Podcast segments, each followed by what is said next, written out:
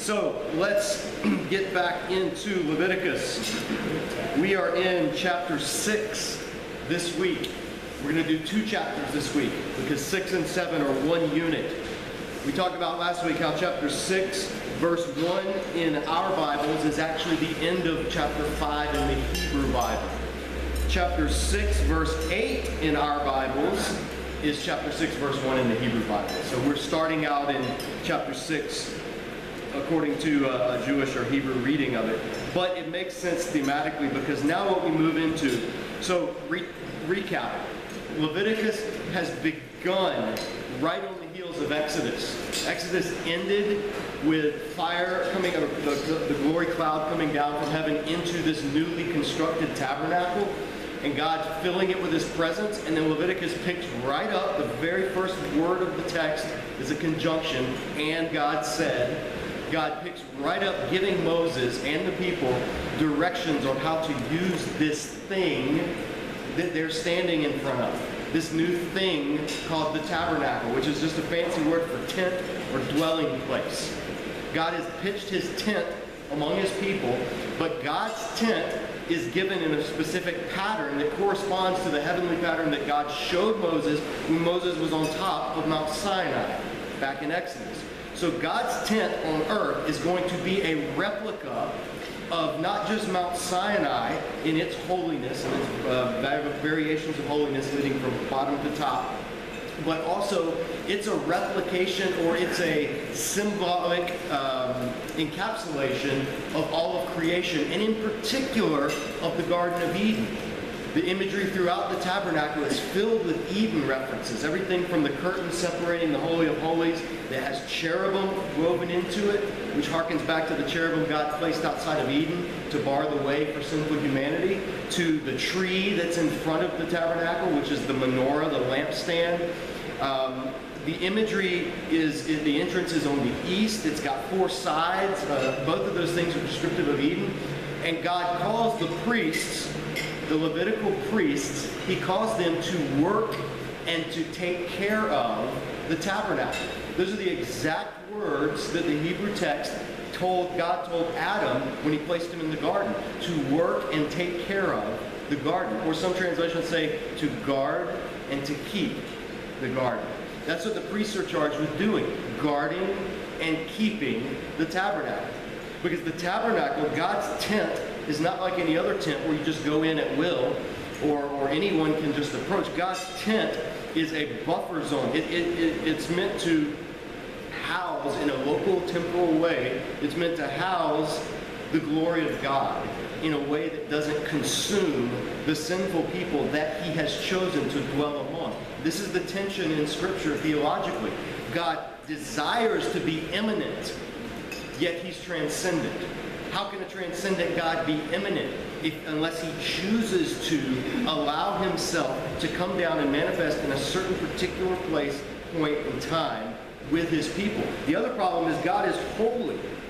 According to everything in Scripture that we know, God is holy, and holiness is not like somebody who doesn't dance and doesn't go to R-rated movies and doesn't ever curse when they stump a toe or anything like that. That's not holiness. Holiness, think about the hottest blast furnace you've ever encountered.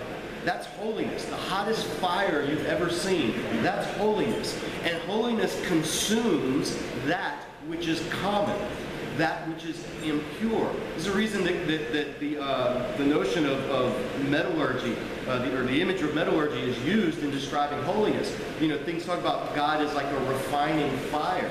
What's that image mean? Well, if you have a lump of mixed mineral, some of it's good gold or silver or whatever, and some of it's dross, just other less desirable elements, impurities, you put it in the fire, the fire burns away the impurities so that what remains is the precious.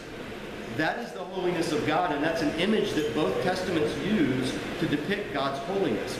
Fire is the most common image that's used in Scripture of God's indwelling and immanent holiness. What came down on the apostles at Pentecost?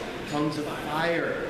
Fire is this symbol because it's a powerful symbol. It refines, it purifies, it destroys, It doesn't tolerate any uh, any gradation. It is it, it's something's either on fire or it's not on fire. And that's how holiness works in Scripture. And so we see all of this in this system of sacrifices that we've read about for the past five weeks. All of these sacrifices, all of these offerings communicate visually a deep theological facet of who God is and what his people are to be in this world that he calls them to be. His covenant people of Israel. Now remember, we're reading Leviticus. We're not reading how God wants his new covenant people to be in our world. We're reading how God wanted his Levitical Sinai covenant people to be in their world. Because a whole lot of things are going to happen between them and us. And some of them are going to be radically theologically significant and will have to be taken into account. So the biggest mistake that devout Christians make when they read Leviticus is they go back and read it and they try to just apply it today. And you can't do that. It was never meant to be applied that way. The New Testament goes out of its way to declare that that's not how we use Leviticus today. Now, we still use Leviticus, we still appeal to Leviticus, we still see the, the, the moral will of God for his people everywhere in Leviticus, but we see it as it's foundationally given that undergirds the laws, not as the laws themselves. That's a subtle, but it's a profound difference that needs to be kept in mind as we're reading through Leviticus. So we presented these offerings, and, and the, the first five chapters of Leviticus were written, God says, speak to the people of Israel. Tell the people of Israel. In other words, everyone, not just the priest, tell the people of Israel, this is what you're going to do. So the first five chapters are given primarily to or from the point of view of the worshiper, the ones who are bringing the sacrifice. Now, chapters 6 and 7 are going to focus primarily, God will say, speak to Aaron and his sons. And it's going to do a recap or a summary, and it's going to be from the perspective primarily of those who are receiving the sacrifices, which is the priests. So the focus is going to shift, and the order of the sacrifices is actually going to be a little bit different.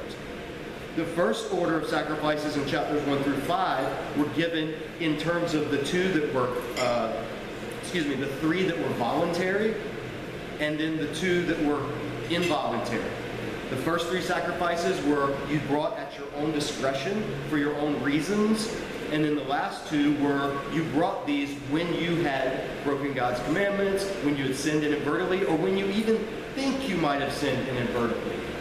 So the last two, so that's how they were broken up when they're given to the people. Now in these, these two chapters, when they're given to the priest, they're going to actually be given in a descending order of holiness. So the one that's going to begin is going to be the most holy, the foundational sacrifice of all of Israel's identity, the one that had to take place every morning and every evening. That's the whole burnt offering. Then radiating out from that are going to be the next three sacrifices, that are considered still most holy, and they still have to do with the inner workings of the tabernacle, but they're only able to be eaten by the priests, if anyone. And then it'll end with the fellowship of the peace offering, which is the, like we talked about a few weeks ago, Hebrew Thanksgiving. This is the celebration meal. And this is the offering that will be enjoyed by God, priest, and worshiper all together. So that's the order of how the, uh, the sacrifices are dealt with in 6 and 7. And then they're given details that weren't mentioned in the first overview. Details that are important for the priest to know, such as which parts can the priest keep, or where should these particular sacrifices be eaten. Because remember, the sacrifices were, were food for the priests. And the priests were a whole tribe of people. So this is how the priests, the, the Levites, they didn't get land. They didn't have cattle or, or herds or livestock. That they didn't, and in a society built around pastoral agrarian concepts like, like herding and cattle raising and animal husbandry, to not have any of that meant that the priests were dependent on the rest of the tribes to provide that for them. And in return, the priests were providing the rest of the tribes with the thing that gave meaning to the, all of their lives, which was their relationship with God.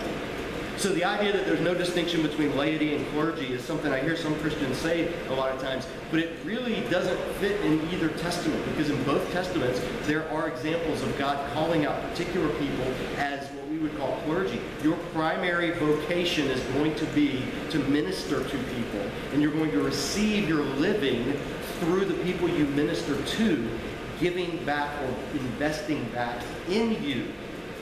Right? So this is where I'll pass the collection plate. No, I'm just kidding. Um, but that's the concept. It's in both testaments. It is in the Old and in the New Testament. However, what that can devolve into, and it does in both testaments, is a priesthood or a clergy class that starts to lord over, starts to think, well, because God has called us to this vocation, we're somehow closer to God or more holy or worth more than what he's called the farmer or the herdsman or the, you know, whatever to do. And so that's how it devolves in both testaments. And so God puts safeguards in place to, to prevent that as much as possible. Uh, and Jesus talked to him when he talked to his, his apostles, and he said, "Don't, don't lord things over. Don't be, you know, don't rule that way. Don't lead that way. You're to serve. You're to lead through serving, not through being served." And so it's it's a it, there's there's theological significance in that, and it's found underlying a lot of the regulations that are given here. So let's look at it. Chapter 6, verse 8. The Lord said to Moses, Give Aaron and his sons this command. These are the regulations for the burnt offering. And that word regulations, may be translated like rituals or something else. That word is actually Torah. These are the Torah. The Torah, the, the teaching. Torah means teaching. And that's what the first whole five books of the Bible are called, is called the Torah. The teaching, the instruction, these are the instruction for the burnt offering. The burnt offering is to remain on the altar hearth throughout the night till morning, and the fire must be kept burning on the altar. The priest shall then put on his linen clothes with linen undergarments next to his body, and shall remove the ashes of the burnt offering that the fire has consumed on the altar, and place them beside the altar. So the ashes have been burning all night, Put on the garments, the linen, the linen garments they used to serve in, which represent purity and cleanliness, and which also are very comfortable when you're working near fire because they're cool, they can breathe, you don't sweat as much. Take the ashes off of the heart, put them beside the altar. That's just basic. I mean, if you have a fireplace that's real, not gas powered, you've done this. You got to clean the ashes out after you've burned a few fires.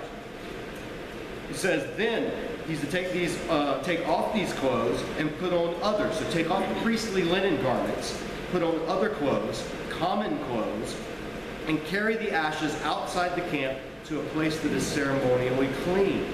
So then he's to take the ashes away. But he's changing his clothes because his clothes are what they were anointed in. These were the priestly garments. They don't leave the tabernacle. They don't leave the holiness of God. So when he is, is acting in that uh, capacity of removing something, putting something on the altar, or taking something off of the altar, he's acting as a representative of God's holiness, and he has to be ceremonially pure and holy right down to his clothing. Then, when he's ready, when the ashes are off, then he changes, takes the ashes, takes them outside the camp to a clean place, to a particular place, a place that's been designated, and that's where the ashes are stored because the ashes are the remains of the sacrifice, and the sacrifice represents the very means by which people have an encounter with the God that they're worshiping, this holy God. So everything in this is carefully constructed to preserve in their minds the distinction between you have things that are holy, you have everything else. Things that are holy, everything else. And those two can't mix at will. There have to be specific interactions that take place to keep those categories from mixing. That's why God's going to be so insistent throughout Leviticus on separating things. Not because God thinks you're morally evil if you wear a garment made of two different types of threads, but because in Israel, that was just another way of ingraining in them the concept of separate, different, holy, and regular. So these concepts are all being taught, and they're being taught at a subtle level, but it's a visual depiction, and the priests would do it every day. Every day, morning and evening. They would see this taking place. And the people would be learning the entire time. Verse 12, the fire on the altar must be kept burning. Second time he said that. It must not go out. Every morning the priest is to add firewood and arrange the burnt offering on the fire and burn the fat of the fellowship offerings on it. The fire must be kept burning on the altar continuously. It must not go out. Third time he said it. So if something's repeated twice, it's important. If it's repeated three times, it's super important. So three times God said, this fire must not go out. Why? Because when, when, when this gets set in place, when the priests get anointed, and we get to chapter 9 and chapter 10, the offerings are going to be given, everything's going to be put in place, and fire from heaven is going to come down and ignite the sacrifices. That is the fire that they're going to keep burning. It's God's fire. It's, it's divine fire. It's not fire that the priest kindled. This is going to be the actual tangible presence of God who rains down fire from heaven supernaturally, or if you think naturally, maybe it was a lightning strike, whatever, the timing is supernatural at least. Regardless, the fire is going to come from God himself. That's the fire that's going to be guarded because that fire is God's presence symbolically, powerfully, theologically symbolically among his people. So that's what's going to be kept burning. And the burnt offering every morning and every night is going to fuel that fire. And it's going to be the priest's job to make sure that that fire continues burning. If you've ever seen the Olympic ceremony, you understand this concept. They light the Olympic fire and then they run it from the city that hosted the Olympics all the way all over the world and everywhere to the next city that's going to, and it's a really bad thing if that fire goes out. That's kind of the thing, that, that's kind of the symbolism going on here. If you've been to D.C., the, the eternal flame that burns in Arlington Seminary, cemetery, seminary. That's, um, that's the same kind of thing, same kind of symbolism. All right? So now, that's for the burnt offering. Then verse 14. These are the regulations for the grain offering. Grain offering is the non-animal. This is the bread offering. This is the bread that goes with the meal that the burnt offering represents to God. Right, so this is this is the part where they give a portion and then the priests eat the rest. Aaron's sons are to bring it before the Lord in front of the altar. The priest is to take a handful of fine flour and oil together with all the incense on the grain offering and burn the memorial portion on the altar as an aroma pleasing to the Lord. Aaron and his sons shall eat the rest of it, but it's to be eaten without yeast in a holy place. They are to share the offerings made by fire, made to me by fire. Like the sin offering and the guilt offering, it is most holy. Any male descendant of Aaron may eat it. It is his regular share of the offerings made to the Lord by fire for the generations to come. Whatever touches them will become holy. Now there should be a footnote in your translation there. So this can be saying that anything that touches, so let's say if this is the holy portion that's been offered on the altar, right? And this, and this is, we've offered, a, this is how you do it. This is the, the grain offering. I'm the priest. I take a portion of the grain offering.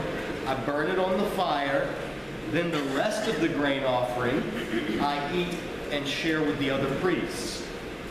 What this is saying is either saying that anything that touches this will be holy, so by the priest eating of this offering, they maintain their holiness by God. Or it can be saying, whoever eats of this must be holy. In other words, anybody who wants to eat of any of the priests must be clean and ritually pure and have done all the things Leviticus, Leviticus commands. Both, both translations can work. And contextually, it's sort of a toss-up. It can be either, it can be or. So you'd have to look in the commentaries and see which you prefer, but there's meaning regardless. If it means that anybody that eats it becomes holy, then it's showing that God's holiness can be transmitted through offerings that have been given to people, and that there's something that actually takes place that preserves and extends his holiness in this sanctuary. If it means anyone who touches it will be holy, then it's saying that the priests above all people have to make sure that they are following the, the rituals, or else there will be severe consequences if they try to lazily or half-heartedly or even in ignorance approach and, and take up these offerings that have been given to God. Because things that have been devoted to God carry weight and significance, and God will not be mocked. So not every one of you should be teachers, my brothers. Those of us who teach will be held to a higher standard, according to James. In other words, the priests have a higher responsibility. I lean towards that approach, but I know that the other is just as viable from a Hebrew and a theological standpoint. So it can be either or, and that's where you and your own study and reading can decide.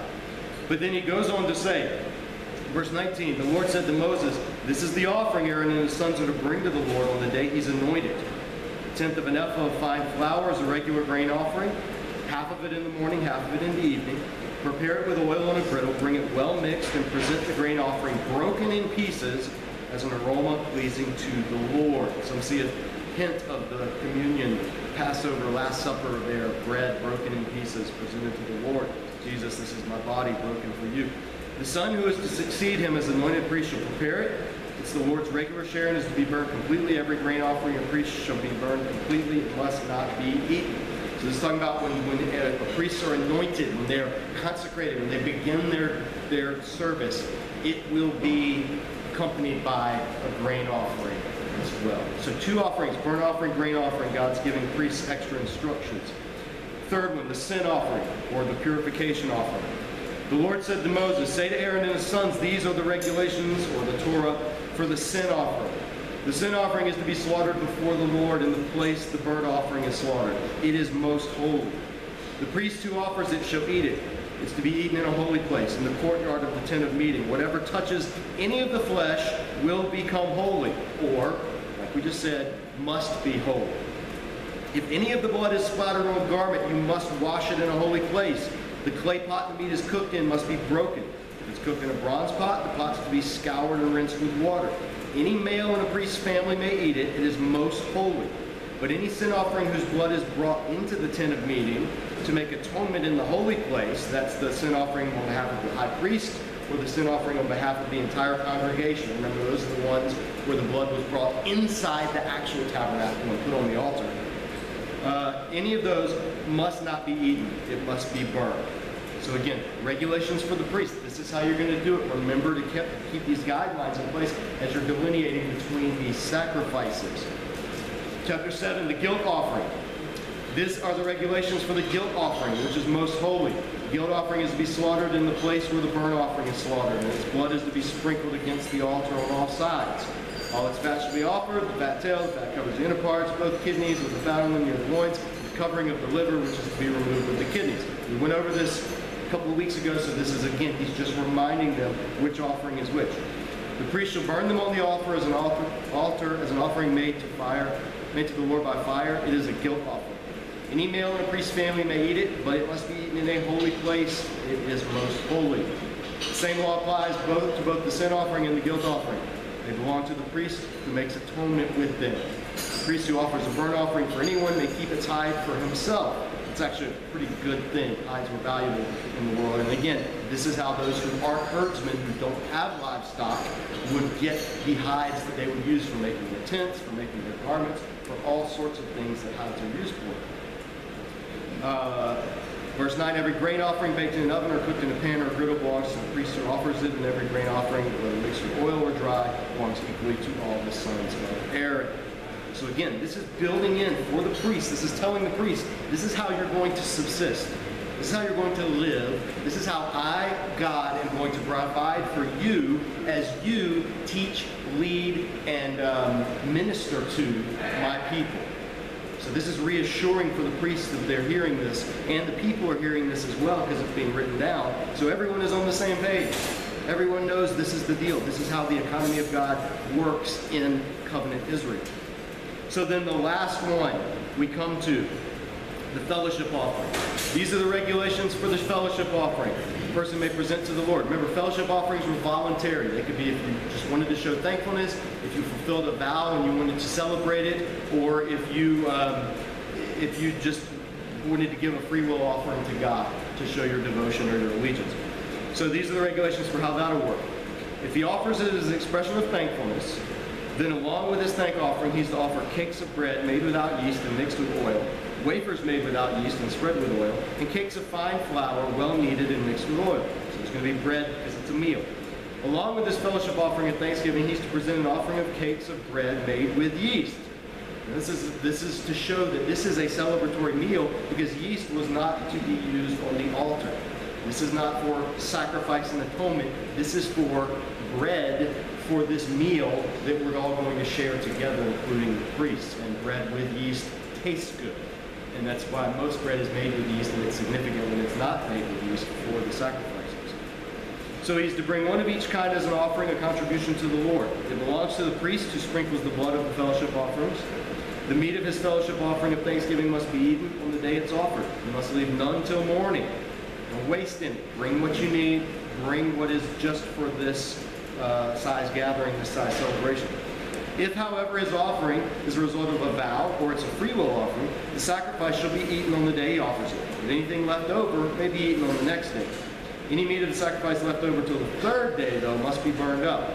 Any meat of the fellowship offering is eaten on the third day. It will not be accepted, will not be credited to the one who offered it, for it's impure. The person who eats of it will be held responsible. Don't leave meat that's been cooked laying around for three days. That's just basic. Go in the kitchen, they'll tell you that. Uh, the other say like three minutes or I don't know, whatever. But what God's saying through this, there's some hygiene reasons, there's some health reasons in this. And he's also, is this is not for them to store up food. This is not for them to just always have this supply of food around that the priests can gorge themselves on and, and just be used to having people coming and feed. No, they bring the offerings, the offerings for a purpose. When you eat the meal together, it's for a purpose. Once that purpose is over, then the meal and the offering and the event is over. And, and there's a finish to it, there's a completion to it. So then he goes on and says, um, meat that touches anything ceremonially unclean must not be eaten. It must be burned up. As for other meat, anyone ceremonially clean may eat it. But if anyone who is unclean eats any of the meat of fellowship offerings belonging to the Lord, the person must be cut off from his people. Anyone touches something unclean, whether human uncleanness or an unclean animal or any unclean detestable thing, and Leviticus will tell us in much detail what those consist of later coming chapters, uh, it must be cut off from among the people. Uh, excuse me, they eat any unclean thing and then eats of the meat of the fellowship offering belonging to the Lord, that person must be cut off from his people. So what God's saying in this is all of this stuff has to take place within the realm of cleanliness, and not cleanliness like free from dirt, ceremonially cleanliness, free from the things that God is going to tell them later can defile, because it's a theological lesson, not just a hygiene lesson. God wants them to be in a state of ritual purity. And there are going to be things that we find out you can do on a regular basis that are not wrong at all but they will make you ritually impure for the day. And so then you'll have to bathe and then you're impure until evening. I mean, normal things, normal bodily things. So it's not a moral judgment, the impure and pure. It's a ritual category. And what God's saying is there are some things that will preclude you from participating in this daily ritual. And that's okay because I've made ways for you to cleanse yourself and then return after you've cleansed. So it's not in all things lost. But it's important that you not do this ritual emptily or do it haphazardly or do it without care or concern because what it's symbolizing, what all of these sacrifices are symbolizing is my desire to live as a holy God among people who are common and normal and thus infected by the realm of sin which has spread all over the world at this point in history.